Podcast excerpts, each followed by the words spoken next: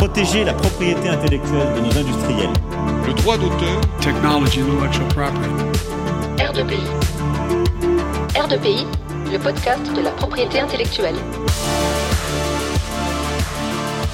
Chers auditeurs, chères auditrices, bienvenue sur R2PI, votre podcast de propriété intellectuelle. Ici, on parle de pays, on en parle entre amis, mais surtout, on vous en parle. Aujourd'hui, retrouvez un membre de notre équipe pour un épisode de Déo et débat. Bonne écoute Bonjour à toutes et à tous et bienvenue pour cette nouvelle émission hauts et débats. Aujourd'hui, il sera question de lutte contre la contrefaçon. Pour l'occasion, nous recevons trois invités prestigieux. Delphine Sarfati, directrice générale de l'Union des fabricants, May Berthelot, influenceuse spécialisée dans la mode et le luxe et dans la lutte contre la contrefaçon, et enfin Yann Ambark, chef de bureau de la politique tarifaire et commerciale à la direction générale des douanes. Bonjour à tous. Bonjour. Bonjour à toutes et à tous. Bonjour à tous. Alors, pour, pour, débuter cette émission, je vous propose de faire un petit tour de table et de vous laisser vous présenter les uns après les autres.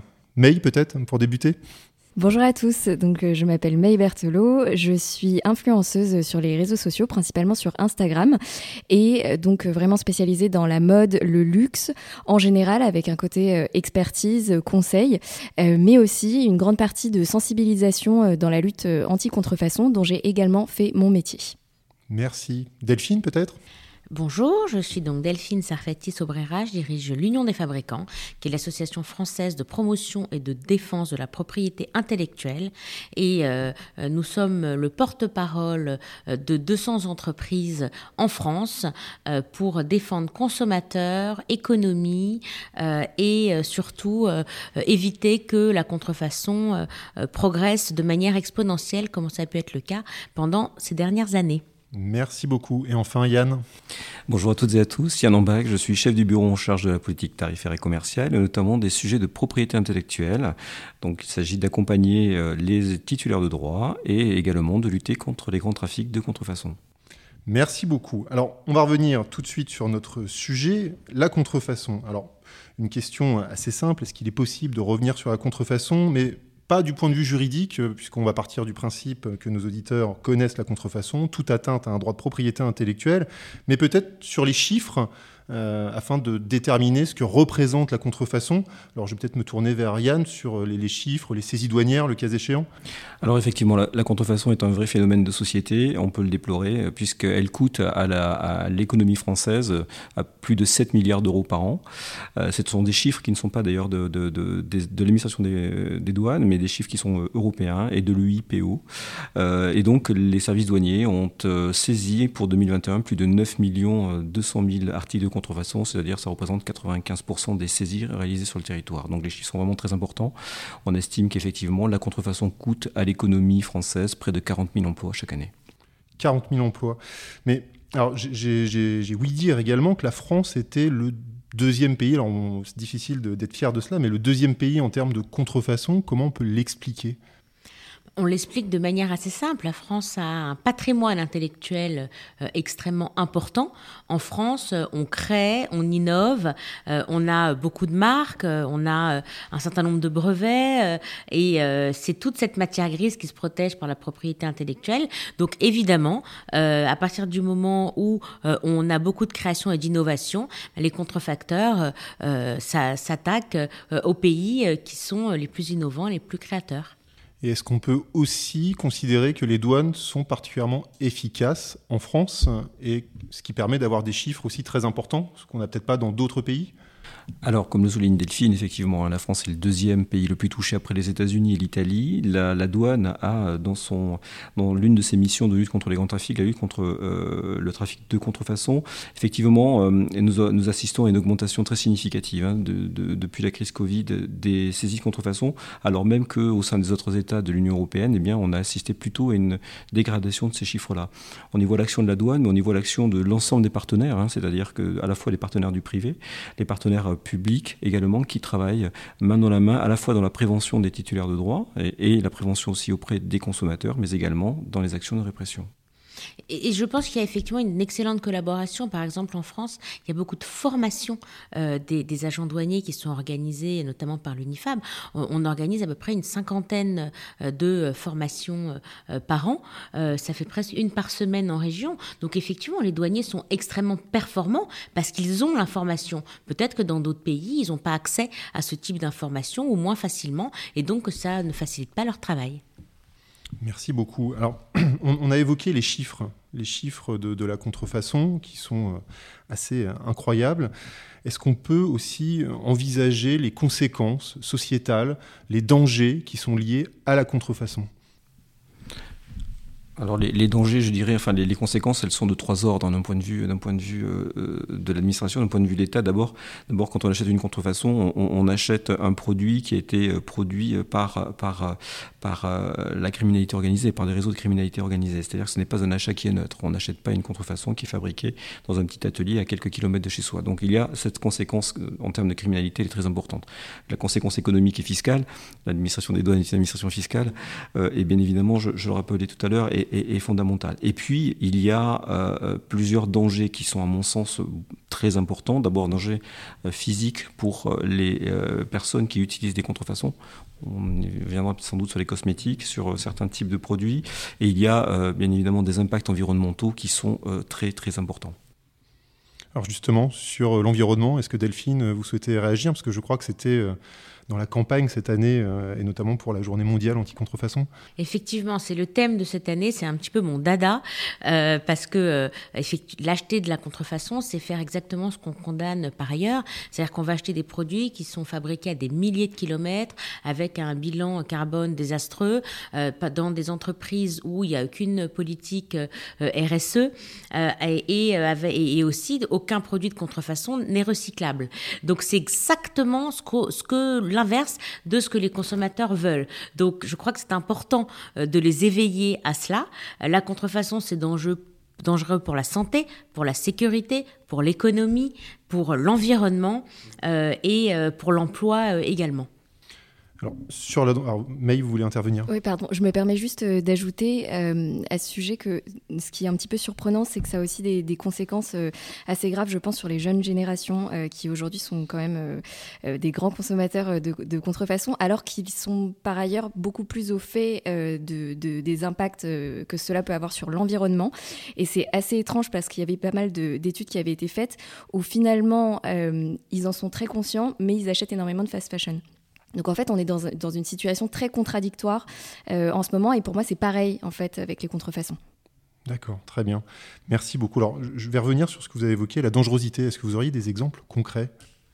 Ah bah, des exemples concrets, on en a pas mal. Hein. Euh, lorsque vous achetez euh, des produits cosmétiques, comme le disait Yann, euh, sans, qui sont fabriqués dans des conditions qui ne sont pas les conditions réelles, respectant les normes, les températures, la propreté, etc., ça peut être dangereux. Il peut y avoir des allergies sur la peau, les parfums bah, aussi. On sait que le meilleur conservateur naturel utilisé dans les parfums est l'urine animale.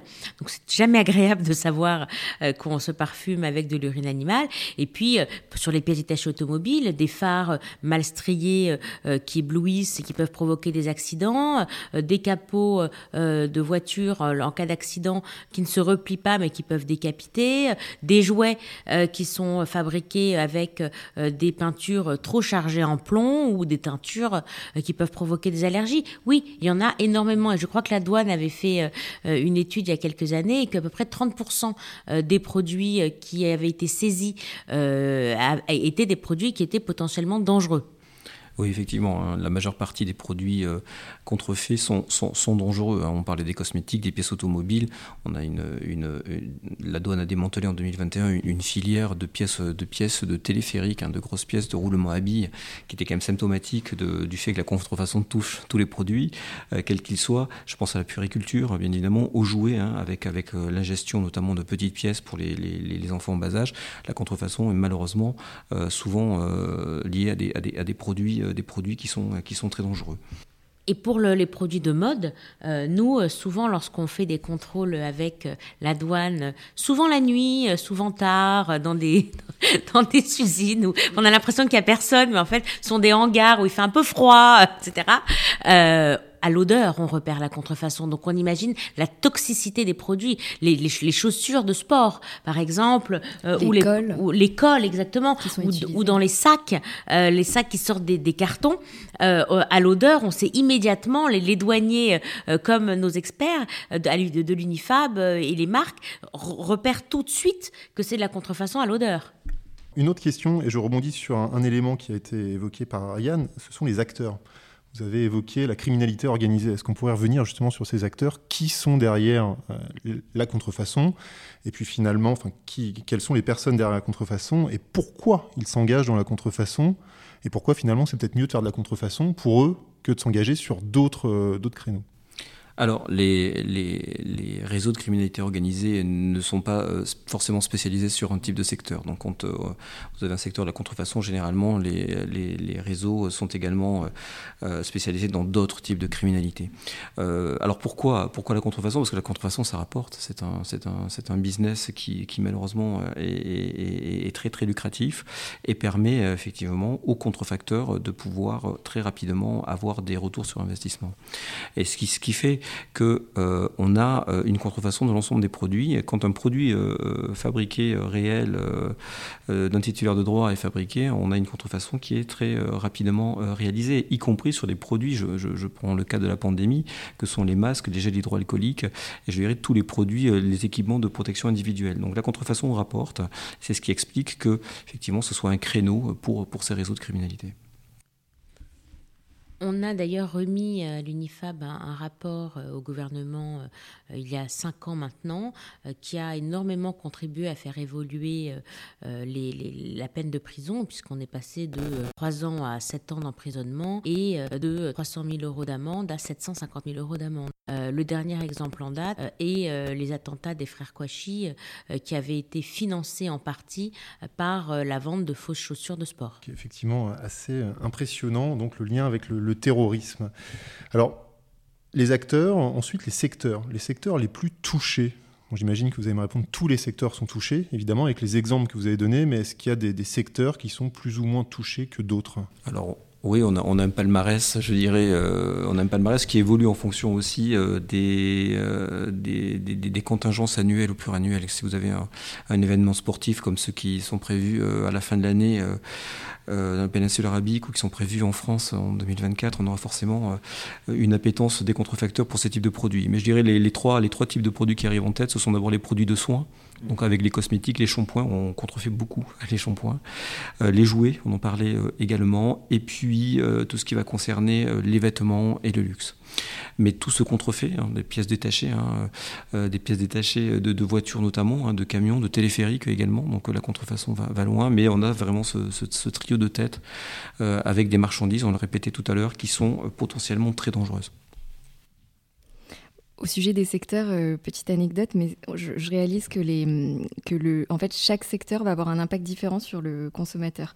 Donc la mode et le luxe, il y a pas tellement de, problèmes, mais dès qu'on parle euh, à ces personnes qui consomment des contrefaçons euh, de sacs à main, etc., et qu'on parle d'un coup de jouets pour enfants, et quand elles sont mamans, ben là tout d'un coup ça fait beaucoup plus euh, peur. Idem pour les médicaments, idem pour les soins, etc. Et, en plus, le contrefacteur est quelqu'un de très intelligent, c'est-à-dire qu'il va suivre la mode. Euh, il va vous faire euh, du parfum au moment de la fête des mères, des outils, des faux outils euh, au moment de la fête des pères. Il va vous proposer des jouets au moment de Noël, des lunettes de soleil et de la crème solaire l'été, etc. Donc, en fait, il s'adapte très très vite au marché, aux saisons, et c'est ça ce qui est dangereux pour le consommateur parce que finalement, il a du mal à s'y retrouver. Merci beaucoup. Alors, on a fait finalement une photographie de la contrefaçon. Maintenant, on va s'attacher à envisager la lutte contre la contrefaçon et peut-être des, questions de, de béotiens. Euh, une question, là, je me tournais vers Yann. Quel est le rôle des douanes concrètement pour lutter contre la contrefaçon? Alors, le, rôle de la douane, il est, multiple. Hein. D'abord, il y a, euh, d'abord, il faut accompagner. Il faut accompagner les entreprises qui sont titulaires de droits, c'est-à-dire les entreprises qui ont déposé des brevets au, sein de l'INPI, et euh, pour qu'elles puissent se protéger, et pour qu'on puisse après nous, on puisse les accompagner, les services de l'État puissent les accompagner, notamment quand elles sont, euh, quand elles font l'objet de la contrefaçon. Donc, on a vraiment ce rôle de prévention auprès des entreprises. On a ce rôle de prévention auprès des consommateurs bien évidemment, auprès des citoyens, des consommateurs. On est autour de cette table aujourd'hui. je crois que c'est le meilleur, meilleur exemple et l'exemple le plus illustratif. C'est très important pour nous de pouvoir communiquer sur la prévention que les services de l'État et notamment la douane font. Et puis nous avons un volet répressif puisque acheter de la contrefaçon, produire de la contrefaçon, c'est un délit, c'est un délit douanier, c'est un délit pénal, c'est un délit civil qui est fortement condamné. Hein, euh, euh, donc c'était rappelé par Delphine tout à l'heure. Hein, le code des douanes prévoit hein, que ce sont des articles qui sont prohibés et donc euh, comme il y a une prohibition absolue, et eh bien bien évidemment il s'agit de, de, délits avec des, des peines très lourdes. Donc le, second, aspect pour la douane, c'est bien évidemment de lutter contre les grands trafics, de, saisir les contrefaçons, de démanteler des filières. Nous en démantelons très régulièrement avec les autres services de l'État, de pouvoir ainsi euh, faire en sorte qu'au moment du dédouanement des marchandises, mais aussi sur l'ensemble du territoire, puisque les, agents des douanes sont compétents sur l'ensemble du territoire, euh, métropolitain comme, comme ultramarin, eh puissent intervenir pour saisir ces contrefaçons. Alors, petite question supplémentaire, comment s'opère la relation avec les titulaires de droit alors elle est, euh, elle est, euh, elle est euh, très importante. D'abord, elle est, elle est prévue hein, par les textes. Alors soit nous avons une relation directe avec les titulaires de droit. Donc le titulaire de droit, qu'est-ce que c'est? C'est une entreprise qui décide de protéger sa marque et qui va déposer un brevet, une marque auprès de l'Institut national de la propriété industrielle. Mais après, je dirais la deuxième étape, c'est qu'il va se retourner, il va se tourner vers la douane et va déposer ce qu'on appelle une demande d'intervention pour les types de produits, qui va lui permettre, donc c'est gratuit, hein, qui va lui permettre de d'être également protégé et de pouvoir intervenir avec la douane quand des produits contrefaits sont, réalisés. Mais cette relation, elle se fait également grâce aux interprofessions. Euh, je vais commencer par bien évidemment euh, euh, l'UNIFAB hein, qui nous accompagne. Delphine parlait de, formation. On, est très régulièrement reçu au sein de l'UNIFAB, au sein de l'Union des fabricants, au sein des différentes interprofessions. Nous travaillons avec la métallurgie, avec la chaussure, avec les cosmétiques, avec les vêtements, afin de pouvoir sensibiliser les, les entreprises au danger de la contrefaçon. Très bien. Alors, je vais me tourner vers Delphine, justement, quel est le rôle de l'UNIFAB, qui représente donc un certain nombre de titulaires, pour justement essayer de lutter contre la contrefaçon alors, au-delà du, rôle euh, de formateurs euh, des autorités publiques, on a euh, un rôle d'information pour les consommateurs, vis-à-vis des consommateurs. On organise des campagnes de communication pour les sensibiliser au problème de la contrefaçon. On en a fait une, effectivement, l'été dernier sur le lien avec l'environnement. Mais on travaille aussi beaucoup avec les acteurs du digital, que ce soit des entreprises comme euh, Facebook, euh, Instagram, Google, euh, Dailymotion qui nous permettent d'être présents euh, et de toucher le consommateur par le biais de publicités euh, sur leurs canaux. Euh, également des entreprises comme JC Deco qui nous fournissent des espaces pour mettre des campagnes de publicité en place. Et puis je crois qu'il y a un très grand rôle qu'on doit attribuer désormais aux influenceurs, aux créateurs de contenu. et May va pouvoir nous en dire sans doute un mot. Alors, plus, plus largement, euh, je pense que il faudrait en fait sensibiliser à la lutte anti-contrefaçon dès le plus jeune âge euh, et dès l'école. Euh, on, en reparlait récemment, mais c'est vrai que moi j'en ai pas entendu parler, je crois, avant d'être au lycée. ou à l'université, donc c'était pas du tout un sujet courant. Et ensuite, le gros défi sur les réseaux sociaux, qui sont plutôt en fait un lieu où les personnes vont consulter en allant au bureau, en rentrant du bureau, dans des moments un peu fun le week-end. Donc il faut réussir à euh, aborder ce sujet, qui n'est pas du tout un sujet facile, qui est un sujet clivant euh, pour lesquels les personnes d'ailleurs n'ont par exemple aucune idée euh, qu'il peut y avoir des, liens avec le terrorisme ou des activités criminelles, etc.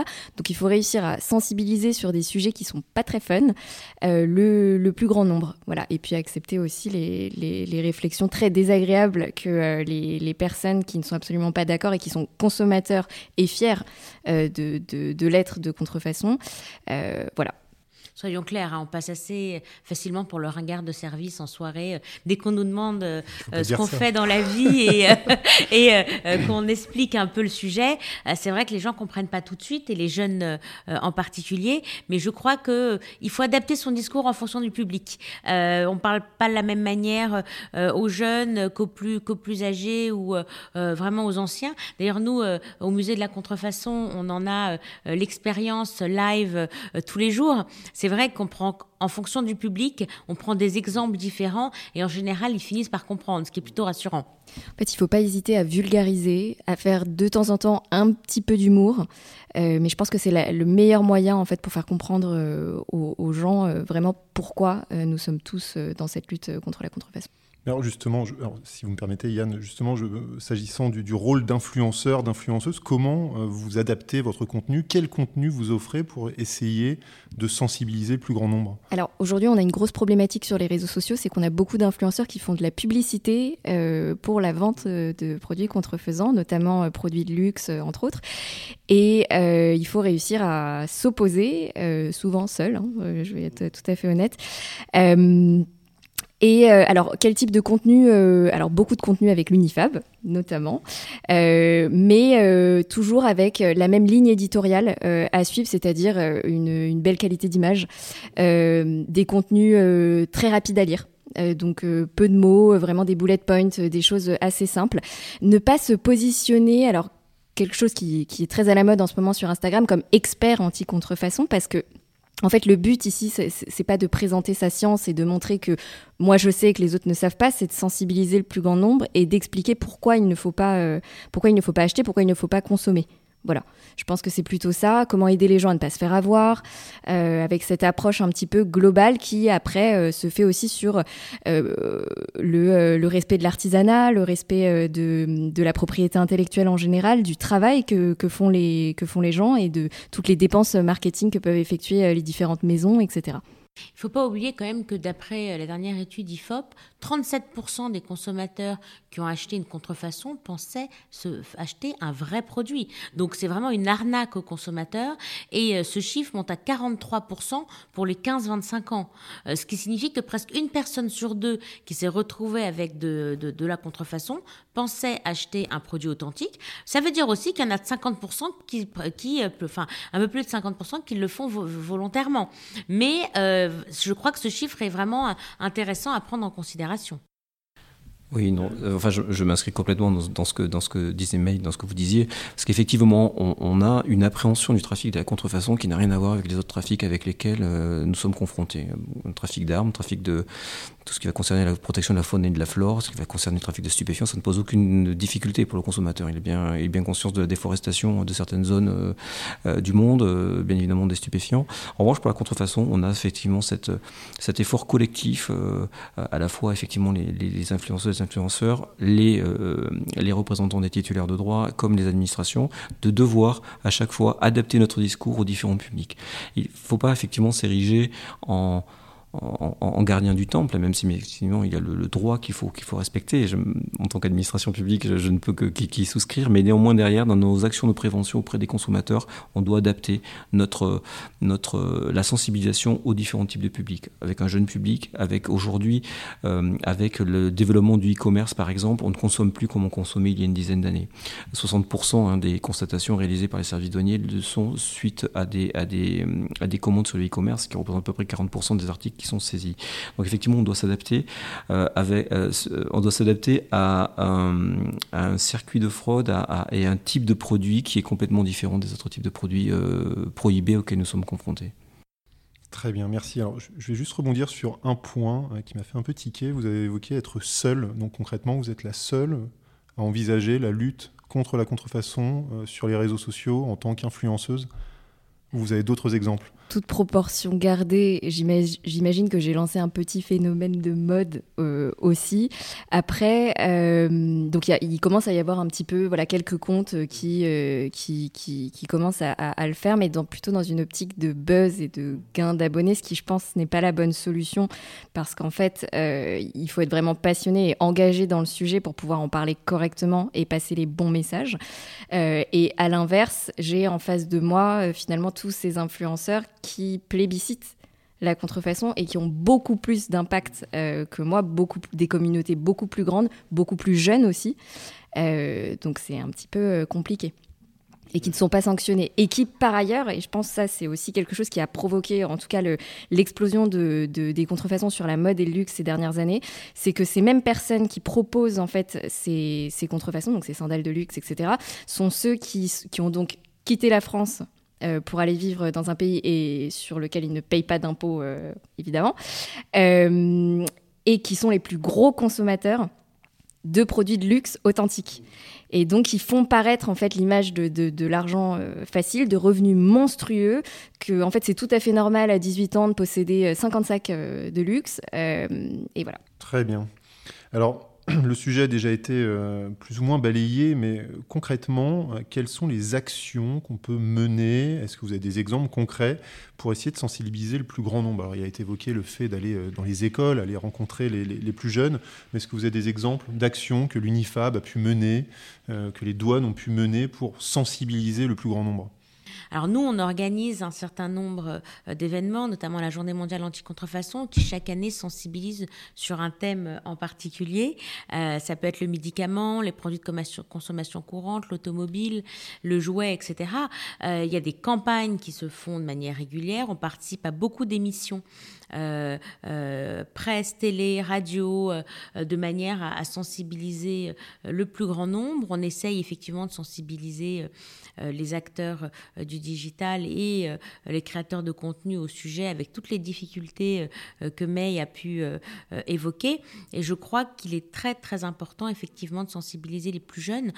sans dévoiler un scoop, on travaille actuellement avec le ministère de l'Éducation nationale, la CNCPI euh, et l'INPI euh, pour faire euh, un jeu qui serait destiné à, toutes les, à tous les produits, à tous les jeunes, pardon, et qui serait un jeu qui pourrait être distribué dans les écoles dès le plus jeune âge, de manière à ce que les professeurs aient un outil pour sensibiliser les écoliers et les collégiens au sujet de la lutte anti-contrefaçon. Alors effectivement, nous avons les mêmes types d'interventions je pense d'abord qu'il faut sensibiliser les entreprises.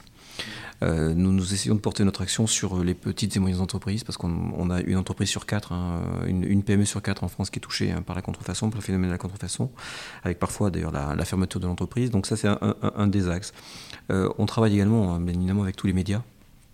Euh, souvent d'ailleurs euh, en commun, en, commun Delphine et moi, euh, pour sensibiliser. On a également des actions de sensibilisation avec les titulaires de droit que nous, que nous, que nous rencontrons. je pense qu'il faut les développer, je pense qu'il faut faire œuvre de pédagogie, qu'il faut travailler avec le, avec le secteur privé, c'est fondamental, on ne peut rien faire sans le secteur privé, bien évidemment. D'ailleurs, on a un partenariat et on a un plan d'action hein, qui a été, qui a été donc dévoilé en 2021 par le ministre des Comptes public de l'époque qui euh, promeut euh, le partenariat entre les entreprises, les interprofessions et euh, la douane. Alors, il a été évoqué aussi tout à l'heure la lutte contre la contrefaçon sur les places de marché en ligne. Alors, je sais que Delphine, vous, travaillez avec, un bon nombre de places de marché en ligne. Il y a sans doute des bons et des mauvais élèves, hein, sans nécessairement les citer, mais concrètement, comment ça se passe? Que font les plateformes et qu'est-ce qu'on peut leur demander de faire en plus? Déjà le niveau d'action est complètement différent en fonction des plateformes. On a des plateformes qui sont volontaires, qui considèrent que la lutte anti-contrefaçon c'est euh, important, que c'est aussi un moyen de protéger leurs consommateurs et que c'est important en termes d'image. Avec euh, ces plateformes-ci, euh, il est plus facile évidemment de coopérer, on échange sur toutes les meilleures pratiques des unes et des autres. En fonction de leur business model aussi, tout n'est pas applicable partout parce que chaque plateforme a, a son propre business model. et je dirais qu'avec ces plateformes, c'est plutôt fluide. Euh, alors évidemment, à l'Unifab, on aimerait qu'il y ait 100% de produits authentiques, mais la réalité, c'est que si on a même 95%, on s'en satisferait.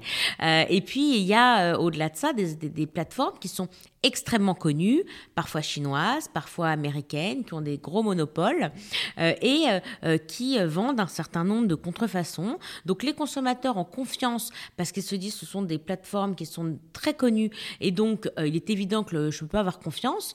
Et parfois ils ne reçoivent pas le produit ou ils reçoivent un produit qui, est, qui est un produit de mauvaise qualité. Alors soit le consommateur se dit il est de mauvaise qualité, je rachèterai plus jamais cette marque et donc c'est perdu pour la marque, c'est quand même dommage soit le, le, consommateur s'aperçoit que c'est une contrefaçon, il va faire une réclamation et l'entreprise remboursera ou pas. Il y a aussi le, cas de figure où le consommateur ne se reçoit rien. Et là, c'est un vrai danger parce que le, produit n'est même pas envoyé, on sait très bien qu'ensuite, toutes les données personnelles, faut oublier que vous, le, vous donnez tout, hein, votre adresse, votre carte bleue, votre nom, etc., sont vendus, réutilisés, puisque ça part dans la criminalité organisée aussi. Donc, euh, il y a des bons élèves et il y a des moins bons élèves. en tout cas, on essaye de tous les convaincre, euh, qu'ils soient basés euh, à Paris, aux États-Unis ou, en, Amérique du Sud ou en Asie, parce que il est important de sensibiliser et dialoguer avec toutes ces plateformes je, suis tout à fait d'accord avec ce que avec ce que Delphine euh, disait. Du point de vue des plateformes, j'implémente des stratégies de lutte anti-contrefaçon depuis plus de dix ans euh, maintenant sur différentes euh, sur différents sites.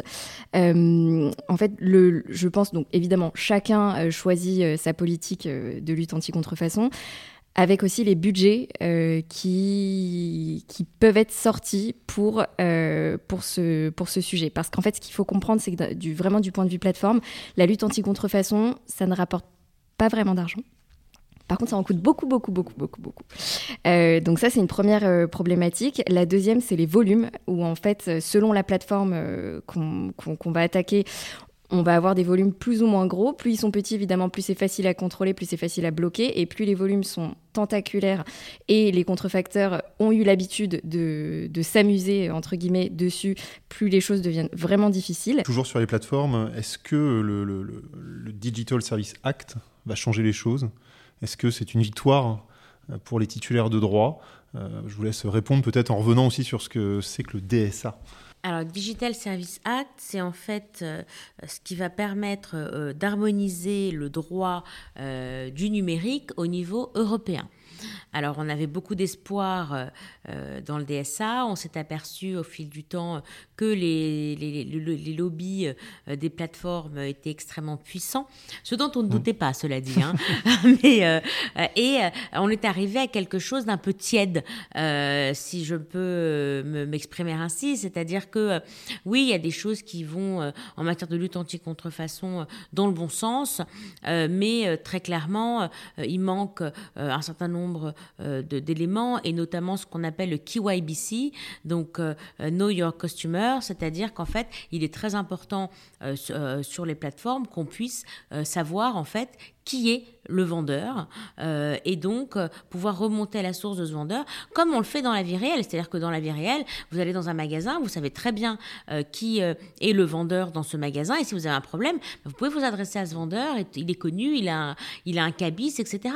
En, en, ligne, c'est complètement opaque et c'est ça qu'on trouve totalement inadmissible. Mais on a beaucoup d'espoir puisque la DG Gros a sorti son outil, l'IP euh, toolbox, qui va être l'outil finalement qui va avoir un peu le, qui va être un peu le, le, qui jouer le rôle du, législatif. Et donc, on va essayer euh, d'obtenir une meilleure protection euh, des consommateurs et des entreprises par ce biais. Alors oui, le, DSA est, une avancée incontestablement, hein. euh, même si effectivement on, aurait, euh, en tant qu'administration, nous aurions aimé plus, mais euh, c'est une avancée à 27, il ne faut pas l'oublier. donc elle permet déjà de réguler, hein, de, lancer une, une régulation des contenus. C'est déjà une bonne chose, je pense qu'il faut aller plus loin. On attend effectivement de la toolbox développée par la DG Gros, mais il faut voir que le, derrière, derrière ces textes-là, il faut avoir à l'esprit la coopération qu'il y a entre les 27 États de l'Union européenne euh, en matière de lutte contre la contrefaçon.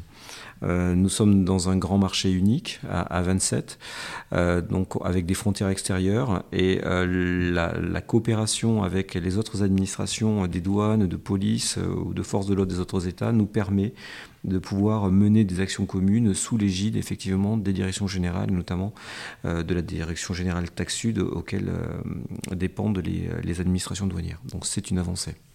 DSA, très bien, mais quels seraient les autres leviers d'action? On passe maintenant à un niveau un peu plus technique, hein. on a envisagé la sensibilisation, maintenant on passe au, texte et donc potentiellement aux sanctions. Est-ce qu'on a d'autres leviers? Est-ce qu'on doit renforcer le volet pénal de la contrefaçon? Est-ce qu'on doit envisager des textes spéciaux? Non, honnêtement, moi je pense que euh, les textes, on les a. Vous savez, en France, quand on a un problème, on dit on fait une loi au lieu d'utiliser euh, celle qu'on a. Je pense qu'en réalité, on a tous les outils législatifs. C'est vrai qu'au niveau numérique, euh, c'était un peu vieux, puisque le dernier texte qu'on avait datait d'il y a 20 ans. Donc en 20 ans, le numérique a tellement évolué qu'il fallait que les textes évoluent. Mais là, on a à peu près tout. On a même parmi nos, nos entreprises membres des entreprises qui nous disent que, en ce qui concerne, par exemple, les contrefaçons qu'on peut trouver sur le métaverse, les NFT, etc., euh, les outils législatifs que nous avons sont suffisants. Donc euh, on va voir, euh, on va voir ce qu'il en est réellement avec avec le temps. Hein. Seule la pratique nous donnera l'information réelle. Mais je crois que ce qu'il y a d'important maintenant, c'est un la prise de conscience des consommateurs, deux un renforcement de la coopération publique-privée. C'est vrai qu'en France, ça se passe extrêmement bien. C'est le moins le cas dans d'autres pays, même européens. Euh, il n'est pas normal que lorsque nous, nous accueillons des visiteurs euh, au musée de la contrefaçon, ils nous disent, mais attendez, vous nous dites que c'est interdit, mais on en trouve partout et personne ne fait rien. Ben, ils ont raison, en fait. Soit c'est interdit, soit, ça ne l'est pas. Soit c'est interdit et donc les autorités publiques doivent agir, euh, soit ça ne l'est pas et puis à ce moment-là, c'est légalisé. Donc je crois que ce qu'il y a d'important, c'est vraiment que la contrefaçon arrête de passer sous le radar de toutes les autorités publiques. Je crois qu'en France, on va avoir un bel exemple exemple au moment euh, euh, des, JO, hein, euh, quand on voit qu'au Puce de Saint-Ouen, c'est quand même un marché à ciel ouvert de contrefaçon, de contrefaçon de produits de sport, de produits de luxe, de parfums, etc. je pense qu'à quelques, à quelques mètres du village olympique, ça va être compliqué de maintenir cette vente de contrefaçon. Donc, et que le maire va être obligé d'agir, que même le comité olympique va mener des actions très fortes pour nettoyer cette zone. Espérons qu'elle le reste après euh, de manière durable. Je me permets de rebondir ici parce que je pense que je suis interpellée une fois par semaine euh, par plusieurs personnes qui me demandent justement pourquoi on trouve des contrefaçons partout et qu'on peut en acheter dans la rue aussi facilement et qu'il n'y a pas de sanctions. Il y a un décalage entre euh, ce qu'on attend et la réalité finalement. Et même ce qu'on dit et la réalité. Alors, justement, Delphine, vous avez évoqué ce qui se passait dans d'autres pays. Essayons de, de, prendre un tout petit peu de hauteur. Comment s'organise la lutte contre la contrefaçon au niveau mondial? Alors au niveau mondial, il y a un certain nombre d'acteurs euh, qui euh, ont chacun des rôles. Par exemple, le UIPO euh, mène des études qui sont extrêmement importantes en matière de communication notamment. on travaille avec Europol, avec Interpol, qui mènent des actions coordonnées dans différents pays. il y a aussi un certain nombre d'actions qui sont menées par l'UNIFAB et ses experts. On a monté un réseau d'experts international dans 25 pays qui permettent d'avoir un maillage euh, finalement euh, mondial et qui nous permettent de faire un, certain nombre, de faire remonter un certain nombre d'informations. nous avons un bureau aussi à Pékin, un à Tokyo, une antenne en Côte d'Ivoire. il y a des institutions comme l'OMPI qui permettent aussi d'avoir un certain nombre d'actions menées. Je crois que sur le sujet de la lutte anti-contrefaçon, ils souhaitent faire plus. Donc il y a un certain nombre d'acteurs. Euh, euh, au niveau européen, la DG Tax Sud a un très grand rôle, euh, la DG Gros a un très grand rôle. Vous savez, le sujet de la contrefaçon, c'est un sujet qui est vraiment transversal.